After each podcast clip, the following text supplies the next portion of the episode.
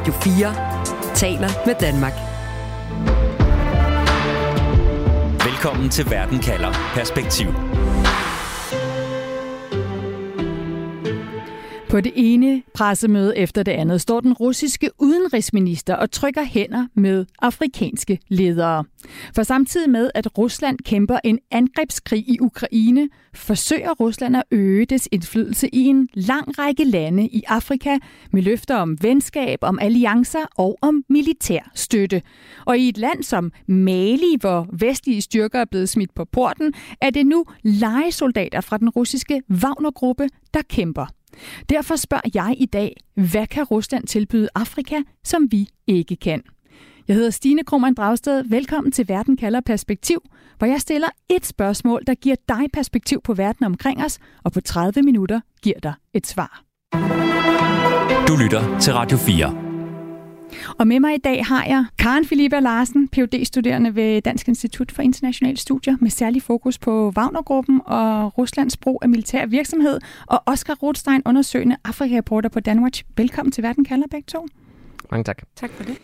Den russiske udenrigsminister Sergej Lavrov, han har været på rejse til det afrikanske kontinent hele tre gange det seneste halve år. Altså samtidig med, at Rusland er i krig med Ukraine. Karen, hvorfor bruger Ruslands udenrigsminister tid på at tage til Afrika så mange gange netop nu? Det tror jeg, han gør, fordi at øh, de ser de afrikanske lande som øh, vigtige partnerlande, og fordi at de har jo haft den her, de har haft den her målsætning om øh, at få øh, større partnerskaber. Afrika, det har vi set siden de havde sådan et Russia-Africa Summit for nogle år tilbage, øh, hvor de startede med, at lagde ligesom ud med at, at lave en del øh, samarbejder med de forskellige afrikanske lande. Hvad er det for et budskab, som Lavrov og Rusland kommer med på de her besøg? Det handler meget øh, om, at de prøver at konstituere sig selv, eller skabe sig selv som et alternativ til øh, Vesten. Og det, det gælder jo ikke kun øh, på det afrikanske kontinent, det gælder i, i hele verden. Der prøver de øh, at, at skabe sig selv som et alternativ til den her vestlige imperialisme, som de mener, der har øh, rådet i mange år.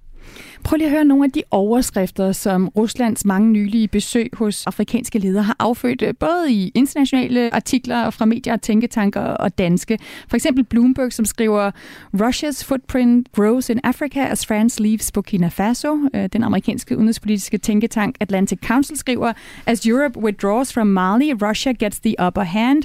Herhjemme skriver information blandt andet om, at Rusland vil vinde kampen om Afrika, og mange lande melder sig klar til at samarbejde. Oscar, den her udlægning af Afrika som en kampplads for stormagter som Vesten øh, og Rusland, den falder dig øh, for brystet. Men er du enig i, at vi lige nu, altså imens at russerne fører krig i Ukraine, der oplever vi, at europæiske styrker bliver smidt på porten i en del afrikanske lande, mens Rusland er inde i varmen?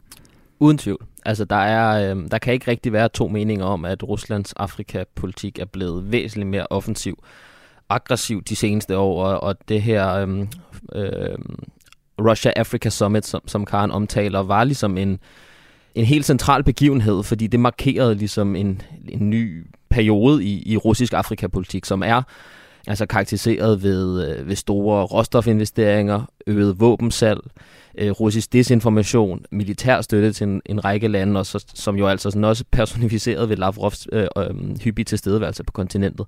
Så ingen tvivl, Rusland er begyndt at interessere sig for Afrika på en måde de seneste år, som de ikke gjorde for 10, 15 eller 20 år siden. Og hvad er det så, vi skal passe på med, når vi taler om Afrika som en kampplads for stormagter? Ja, fortællingen eller analyserne har det med at blive ret endimensionelle. For det første så mener jeg, at, at man øh, bliver nødt til at holde sig for øje, hvilke lande det er, hvor Rusland vinder frem.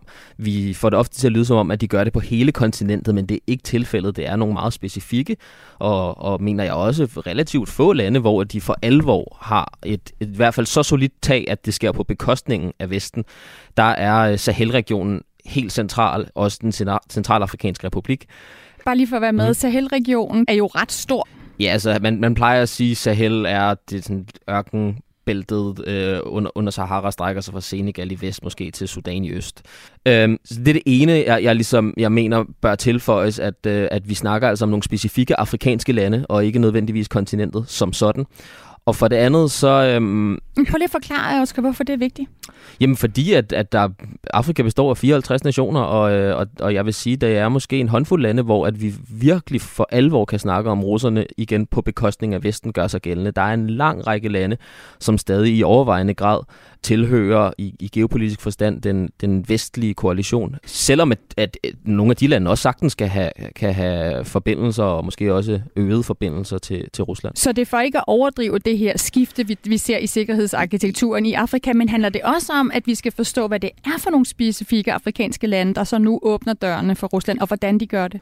Ja, altså det, det, det tænker jeg, fordi hvis vi vil forstå, hvad der er på spil i de enkelte lande, så bliver vi nødt til ligesom at at skille tingene ad, og så, så koncentrere os om de lande, hvor der for alvor er noget at snakke om, og så øh, også, også ligesom forstå de lande, hvor at, at udviklingen måske trækker i den i den modsatte retning, eller hvor der er lige så meget, der, der, der tyder på, at, at EU eller USA eller Kina eller nogle af de andre aktører ligesom også har noget at skulle have sagt. Mm. Og den anden vigtige pointe, som også er, er lidt principiel, det er, at og det, og det er lidt det, jeg, jeg kan finde problematisk ved mange af de her udlægninger eller analyser af Afrika som en, en geopolitisk kampplads, det er, at at øh, vi simpelthen overser øh, nogle, nogle meget centrale aktører det her, i det her, nemlig de afrikanske lande selv og de afrikanske statsledere. Det bliver ofte en, øh, en gjort til en kamp mellem Vesten og, og, og Rusland, øh, som der ligesom som de her to geopolitiske magter kan udnytte de afrikanske lande efter for godt befindende. I virkeligheden er det jo sådan, at der også er nogle specifikke afrikanske statsledere i de, i de specifikke lande, som, som, øh, som jo også har noget at skulle have sagt, som også er drevet af nogle særlige motiver, og som også har magt over udviklingen, og som kan spille Rusland og Vesten ud mod hinanden, og som, som ikke bare er passive brækker, som øh, Moskva og Bruxelles og Washington og hvem der ellers mm. er, vi fokuserer på, kan, kan ligesom gøre med, hvad de vil. Det er også netop derfor, at vi i dag spørger, hvad kan Rusland tilbyde, altså de her afrikanske lande, som vi ikke kan? Og Karen, du står og nikker til det, Oscar øh, siger. Hvad er det så øh, helt konkret på det område, du kigger på, at Rusland tilbyder? Jamen, øh, jeg har lige lavet et studie sammen med Katja Lindskov Jacobsen inde på Center for Militærstudier, og der har vi faktisk kigget på den her, øh, det vi kalder sådan en stormagts vakuumlogik, øh, som er meget godt repræsenteret i de overskrifter, du, øh, du viser her, eller du, du læser op her. Altså, som er sådan en, øh, vi har kigget på, hvordan reagerer vestlige aktører på Rusland i Afrika. Øh, og det er nemlig rigtig meget spundet ind i sådan en stormagts vakuumlogik, altså netop som du siger, øh, Frankrig forlader øh, Afrika, og det skaber et vakuum, som Rusland så kan udfylde. Og en af de ting, som er rigtig problematiske ved den vakuumlogik, det er netop, at det skaber nogle blinde vinkler. Øh, vi, vi, der er simpelthen nogle ting, som øh, vi i Vesten ikke ser, når vi talesætter det her gennem en vakuumlogik. Og det er blandt andet, øh, som, øh, som Oscar også er inde på her, altså afrikanske øh, landes, afrikanske staters egen øh, agens. Altså at, øh, at de simpelthen øh, er... Øh, Øh, altså det, at, at de simpelthen er en vigtig brik i det her, som jo også, øh, eller en vigtig spiller selvfølgelig, som jo også vælger øh, partnerlande og fravælger faktisk Vesten. Så vi, der i mange tilfælde, så, øh, så, så ser vi faktisk ikke, hvordan Vesten også aktivt bliver fravalgt. Øh, det er ikke kun Vesten, øh, der går ind og bestemmer eller kan styre, øh, hvem er øh, hvem er partnerlande til de her afrikanske lande, og det er ikke kun et spil mellem Rusland og, og jo og virkeligheden en pointe, I begge to kommer med, som, som man jo også altså, kan genkende fra resten af verden, når vi har talt om det, om det her med at dele os op i, hvem er for og hvem er imod Rusland med den krig, der foregår i Ukraine, har vi jo også andre lande, Indien, lande i Sydamerika, øh, andre steder i verden, som ikke klart har taget stilling for og imod. Så Oscar, det er vel også din pointe her, at, øh, at man også godt kan spille på flere heste? Fuldstændig. Det er nemlig en helt central pointe, og den gør altså, altså også gældende i lande som Mali eller den centrale afrikanske republik republik, som vi ellers er normalt ligesom, og, og i også de overskrifter, du refererer til, ligesom bliver tilskrevet den her udvikling. Det er nogle af de lande, hvor vi siger, okay, her der har Rusland virkelig rykket ind på bekostning af Vesten. Ja, det har de, men det betyder jo ikke, at der ikke er øh, stadig solide økonomiske, diplomatiske, politiske, sociale forbindelser til, øh, i de to landes vedkommende, er det, er det især Frankrig. Altså det der med entydigt at tilskrive et land en geopolitisk blok, ser jeg for at være ekstremt problematisk. Vi kan sagtens anerkende Ruslands fremfærd i et enkelt land, eller i en region øh, på kontinentet, Øh, samtidig med, vi, vi, øh, vi har øje for alle de udviklinger i internt i landene, der rent faktisk trækker i den modsatte retning, fordi det er sådan, tror jeg bare sådan helt grundlæggende, politik fungerer. Det er, det er modsatrettede bevægelser, øh, og ikke... Øh, hvad skal man sige, ikke sådan helt entydige udviklinger, og det, det er altså virkelig øh, noget, som man sjældent hører i, i analyserne og udlægningerne af, af lige præcis det her, hvor at man øhm, igen i de overskrifter, du refererer til, ligesom opererer med den her øh, todeling. Enten så er det vestligt, eller så er det russisk. Det, øh, det er ikke sådan virkeligheden er. Du lytter til Verden kalder Perspektiv på Radio 4. For når vi taler om russisk indflydelse i de her specifikke afrikanske lande, så kan vi ikke komme udenom Wagner-gruppen, altså den her private her, som består af legesoldater, og hvis ledere har tætte bånd til præsident Putin. Karen Filippa Larsen, altså phd studerende ved Dansk Institut for Internationale Studier, mange af os har hørt om Wagnergruppen mm. og deres lejesoldater, som kæmper de her meget blodige kampe i Ukraine lige nu. Mm. Men hvad er det, de bliver brugt til i afrikanske lande, som for eksempel Mali? Mm. Altså, øhm, hvis jeg lige kan starte med at sige bare knytte på ordene til, hvordan bliver de egentlig øh, deployeret? Hvordan, hvordan ser vi egentlig Wagnergruppen øh, engagere sig i de her lande? Så tror jeg, det er vigtigt at huske på, at øh, vi ser selvfølgelig den militære støtte, som er det, det er meget tydelige, vi ser, altså vi ser dem kæmpe side om side med, øh, med øh, de nationale styrker, øh, både i Mali og i den centralafrikanske republik. De, de træner også de her landes militær, men, men ret ofte så vil de også deployere med for eksempel informationskapaciteter, altså kapaciteter til at lave informationskampagner, mis- og disinformationskampagner i de her lande. Ret ofte vil de også deployere med en eller anden form for øh, politisk øh, øh, øh, rådgivning øh, til de her landes øh, øh, eller det har vi i hvert fald set i den centralafrikanske republik, hvor de øh, i høj grad også øh, agerer sådan politiske rådgivere. Og, øh, og den sidste ting, som, øh, som kan være vigtig faktisk at holde sig for øje også øh, nu her, når vi, når vi taler sådan på et lidt mere stormagtsperspektiv, det er den ressourceudvinding, der så ret også, ofte også sker, når de kommer med, fordi de øh, i rigtig mange tilfælde, så vil de blive betalt i øh, naturressourceudvinding i, øh, i landene, og de, vi har også set, at de har sat, der er sat øh, nogle mine øh, driftsvirksomheder øh, op i Mali og, øh, og i den centralafrikanske republik for eksempel. Øh, bare for at trække på et eksempel, hvor øh, Wagner-gruppen er meget etableret. Øh, der, øh, der udvinder de både øh, øh, diamanter, men altså de... Øh, Øh, de øh, er også, har også øh, slået sig på øh, sådan noget træproduktion. Øh, de øh, øh, øh, øh hvad hedder det, udvinder også sukker, og de begynder at beskatte øh, kaffe for eksempel. Altså bare for at sige, at øh, de faktisk også får noget økonomi ud af at være de her, øh, i de her lande. Så der er simpelthen der er forretning involveret for Wagner-gruppen siden også. Karen, når den russiske udenrigsminister Lavrov i sidste uge for eksempel var i Mali, og han står på det her pressemøde. Siger han så, Øh, ja, men Rusland kan blandt andet tilbyde øh, legesoldater, der kan hjælpe med at bekæmpe islamister i jeres land. Siger han det åbent? Nej, der er jo ikke rigtig øh, tradition for, kan man vist sige, Rusland at tale åben om, øh, om Wagner-gruppen, øh, og slet ikke om, øh, om Wagner-gruppen som en del af øh, et russisk øh, kontingent, eller sådan en, en, en russisk tilstedeværelse, officiel tilstedeværelse. Så nej, altså, øh, der, vil, der vil han øh, mere tale om øh, øh militær støtte, øh, bredt forstået, og, og også øh, trænere, og de, mm, hvad hedder det, Rusland, øh, både donerer og sælger også øh, militært materiel til, øh, til Mali, og der kommer jo selvfølgelig også nogle instruktører med der øh, for at lære den øh, herren i Mali at bruge det her materiel.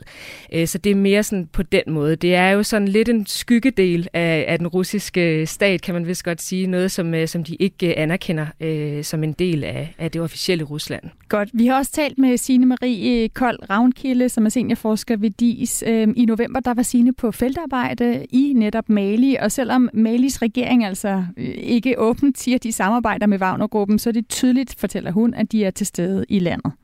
Der er flere aspekter af deres tilstedeværelse. Der er både det militære, så er der det mere, øh, hvad skal man sige, den informationsdelen af det. Så er der de her mine øh, udvindingskontrakter, og så er der den, den militære træning. De er til stede i terrænet. Øh, lokale omtaler de her folk i militær tøj, som taler et andet sprog end fransk. Øh, og der har også været nogle kontrakter for nylig, der er blevet lækket, som tyder på, øh, at der er forhandlinger med det, der hedder øh, Wagner-gruppen. Ikke? Du talte jo med det, det du siger, pro-russiske patrioter. Ikke? Øhm, mm. Hvordan talte de om Wagner-gruppen? de ser ikke Wagner-gruppen som mere kontroversielle end alle de andre forskellige udenlandske øh, missioner, som er i Mali. Altså, de ser det som et øh, nødvendigt redskab i krigen mod terror. Ikke? Oscar Rothstein, undersøgende Afrika-reporter på, på Danwatch. Det formål, blandt andet franske og danske soldater havde i Mali, var altså terrorbekæmpelse. Og det står Wagnergruppen så for i dag. Hvor godt er det lykkedes for Wagnergruppen at bekæmpe terrorisme i Mali? Øh, det er det slet ikke lykkedes med. Altså volden i Mali er fortsat stigende, og der øh, er, øh, er beretninger om, hvordan Wagner-soldaterne i samarbejde med den maliske regeringsherre har været skyld i, øhm, altså i deciderede massakre på, på civilbefolkningen, øhm, uden vel at mærke, at, at det har fået øh, terrortruslen til at, til at dale. Så Mali er, øh, sådan, hvis vi bare ser på, øh, på voldstallene, øh, stadig et af verdens øh, hvad skal man sige, farligste steder. Øh, så, så hvis du bare kigger sådan isoleret set, at terrortruslen blevet mindre efter øh, Vesten trak sig ud og, og, øh, og Wagner trådte ind, så er der ikke noget, der tyder på det, nej. Hvad betyder det for befolkningens opbakning? Altså nu vi taler om de afrikanske ledere, hvad de mm. kan bruge øh, Rusland til, hvad de kan bruge for eksempel Wagners legesoldater til, eller desinformationskampagner osv. Hvad siger befolkningen? Er der mm. klangbånd for den her russiske fortælling? Ja, det er netop en, en vigtig uh, distinktion, vi, vi er her, ved her, tror jeg, fordi der er nemlig forskel på virkeligheden og så på fortællingen, og, og, og så længe tror jeg, at russerne har kontrol over fortællingen, så tror jeg faktisk ikke, de bekymrer sig om, om øh, hvordan øh, virkeligheden er på jorden. Øh, og, øh, og der er helt klart min, min fornemmelse, at, at øh, den fortælling, som russerne kom til Mali med, stadig er virkningsfuld i store dele af befolkningen. Og det er altså en fortælling om, om et partnerskab med Rusland, om ligesom en, en russocentrisk verden som et, et, øh, et nyt alternativ til, øh, til det, der for Mali har været status quo i mange år. Det er altså et afhængighedsforhold til, øh, til, til Vesten, men i, i mere i konkret forstand Frankrig. Øhm, og det er for mig at se, ud over de her, nogle af de her konkrete ting, som Karen også er inde på, altså råstofinvesteringerne og våben og, og, øhm, og hvad man ellers kan, kan fremdrage af konkrete eksempler på, på russisk samarbejde, så er det altså den her fortælling, som Rusland tilbyder øh, både befolkningerne, men også øh, visse afrikanske statsledere, som er deres helt store trump, fordi det er russerne er dygtige til at identificere de lande, hvor der er på en eller anden måde en, en, en bred folkelig frustration, de kan instrumentalisere til deres egen fordel. Og det er der især i, øh, i Sahel-landene, også i den centralafrikanske republik. Det er lande, der i årvis har været både økonomisk og militært afhængige af Frankrig, og som nu kigger tilbage på, øh, altså på over et halvt århundrede efter den, den formelle afkolonisering, og ikke kan få øje på nogen former for forbedringer. Det skyldes på mange måder også nationale statsledere, men der er også meget skyld, der bliver givet til, øh, til den tidligere kolonimagt Frankrig at russerne kan træde ind der og, og tilbyde sig selv, både over for befolkningen, men også statslederne, som et alternativt, er bare ekstrem, et ekstremt stærkt greb indholdet af det alternativ betyder i mange tilfælde så lidt mindre. Øh, I hvert fald på den korte bane, fordi der er altså bare en appetit efter et alternativ til, øh, til det bestående og til afhængigheden af, af Frankrig. Og det forklarer så også, at vi for eksempel altså her, da vi øh, for nylig fik at vide fra Burkina Faso, at nu skulle de franske soldater også til at rejse hjem derfra, de bliver også smidt på porten der, jamen så var der simpelthen øh, folk på gaden med russiske flag, der mm. jublede. Så den er stærk, den her fortælling. Oscar, hvis Wagner-gruppen, som du siger, ikke lykkes med deres opgaver i Mali, en ting er, at fortællingen så stadigvæk mm. er der, men, men hvorfor vil Malis ledere så alligevel hellere have dem end for eksempel danske og franske styrker til at udføre den her terrorbekæmpelse? Men man må jo også formode, at fortællingen bliver mindre og mindre virkningsfuld, som årene går, hvis russerne ikke lever op til det, de lover netop øh, fred, sikkerhed, stabilitet. Øh, så, så det er, det tror jeg også er det, som det hører man også fra vestlige diplomater og jagttagere. Altså at, øh, at den øh, øh, appetit, der lige nu kan være både politisk og folkeligt efter, efter russisk samarbejde, om nogle år vil, vil slå om i, i øh, den samme frustration, der, der lige nu er rettet mod Vesten og Frankrig, når, når det går op for både politikere og befolkning, at russerne ikke kan levere hverken den økonomiske velstand eller den sådan, sikkerhedsgaranti, som, som de lover. Hmm. Så Karen Oscar fortæller her om en, en, en, en meget altså en stor grobund for mm. det, russerne kommer med, den fortælling i hvert fald, de kommer med. Mm. Øh, hvor gode de så er til terrorbekæmpelse, det er et andet spørgsmål. Mm. Og du har jo siddet og kigget både på den fortælling, men også på, på hvordan Vesten, hvordan vi reagerer på mm. det. Hvad, hvad tænker du om det her med, øh, for eksempel med Mali som, som eksempel, ikke? hvor det faktisk ikke øh, går så godt, men hvor der ser ud som om, der er opbakning? Mm. Jamen, jeg tror faktisk, det er enormt vigtigt at holde sig det, præcis det her for øje. Altså, hvad, hvad handler det om, de her, det her partnervalg? Og, øh, og der tror jeg, det er fuldstændig rigtigt, som Oscar også er inde på her. Det handler om suverænitet, og det handler om egenbestemmelse. Øh, og, og jeg tror faktisk, altså hvis jeg skal vende tilbage øh, til den her stormagtslogik og de blinde vinkler, ikke? Og, og den her kritik, vi bliver ved med at, øh, at, at, at pege ud af, øh, og nu skal det ikke lyde som om, at der ikke er grund til at rette kritik mod Rusland og Wagner-gruppen. Det er der helt bestemt. Vi hørte også lige Oscar fortælle om, øh, at, øh, at volden er blevet markant større, siden de, de er kommet ind i Mali. Men når det så er sagt, så, øh, så det, at vi ligesom kun øh, kritiserer udad til, det forstærker faktisk billedet af, at Vesten tænker mere på at modgå Rusland og Wagnergruppen, end de tænker på deres partnere. Øh, så den her stormagts vakuumlogik, den får ligesom på en måde den konsekvens, øh, at, øh, at den kommer til at forstærke nogle af de ting, som Rusland faktisk er enormt gode til at tage fat i. Øh, netop at Altså for eksempel det, den her, det her narrativ omkring, at Vesten kun er i, i Afrika som et stormagtsspil, for eksempel, ikke? og ikke faktisk bekymrer sig rigtigt om, øh, om deres partnere der. Og derfor så tror jeg heller ikke, at vi, øh, at vi fra Vestens side kan blive ved med bare at affeje Wagnergruppen og, og Rusland som, øh, som partner partnere og blive ved med øh, og delegitimere de valg, der bliver taget øh, i de her afrikanske lande. Øh, vi er nødt til også at kigge øh, indad i forhold til, hvad er det i vores eget engagement, øh, som, øh, som der har været utilfredsstillende. Radio 4 taler med Danmark. Oscar, vi talte helt i starten om, hvad kendetegner de lande, som lige nu vælger at engagere sig med Rusland på forskellige måder. Øh, er der nogle bestemte kendetegn ved de mange forskellige lande? Altså, det er jo rigtig mange mm. lande, som Lavrov han har været i her de sidste seks måneder. Mm. Ja, det synes jeg helt klart, der er, og det, det er tilbage til ligesom den, den grundlæggende øh, fortælling, som russerne kommer med, og præsentationen af dem selv som et hvad skal man sige, en, en betingelsesløs samarbejdspartner, en anti-imperial øh, partner.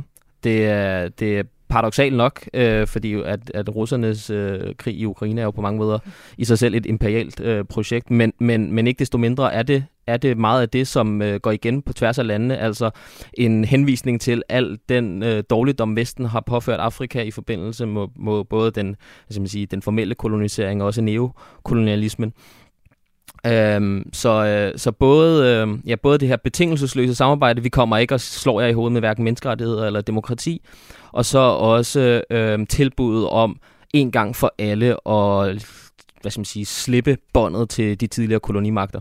Øhm, og, øhm, og ligesom påtage sig sin egen suverænitet. Det, øh, det, går, det går igen, så vidt jeg kan se, på tværs af alle lande, ud over de her mere konkrete råstofinvesteringer, våbensalg og hvad der ellers er. Mm. Og Karen, så har du fortalt om, hvordan vi så i Vesten et eller andet sted har en forfejlet strategi i forhold til, hvordan vi vi reagerer på den russiske involvering og engagement i, i kontinentet. Men hvad, hvis vi kigger på de direkte konsekvenser? Altså vi startede med at tale om, at, at det kan forskyde sikkerhedsarkitekturen. Hvad er konsekvenserne af den øgede russiske indflydelse? Jamen man kan sige, altså øhm, de direkte konsekvenser, som vi ser nu, øh, det er jo netop, at øh, vi ikke kan være til stede øh, i nogle af de lande, som vi faktisk gerne vil være til stede i. Øh, og det er, jo, øh, det er jo faktisk der, hvor, øh, ja, altså, det, det, det tror jeg er det, man, øh, det, der er vigtigt at holde sig for øje øh, i forhold til det her, at det her det, det er faktisk nogle, øh, nogle øh, afrikanske lande, som, øh, som vi egentlig har ønsket at danne partnerskaber med. Øh, og nu, øh, nu i hvert fald, lige som situationen ser ud nu, så, så, er, der, så er det jo den konsekvens, at det, det kan vi faktisk ikke på den måde, vi gerne ville det. Oscar, hvad vil du sige til det her med, med konsekvenserne?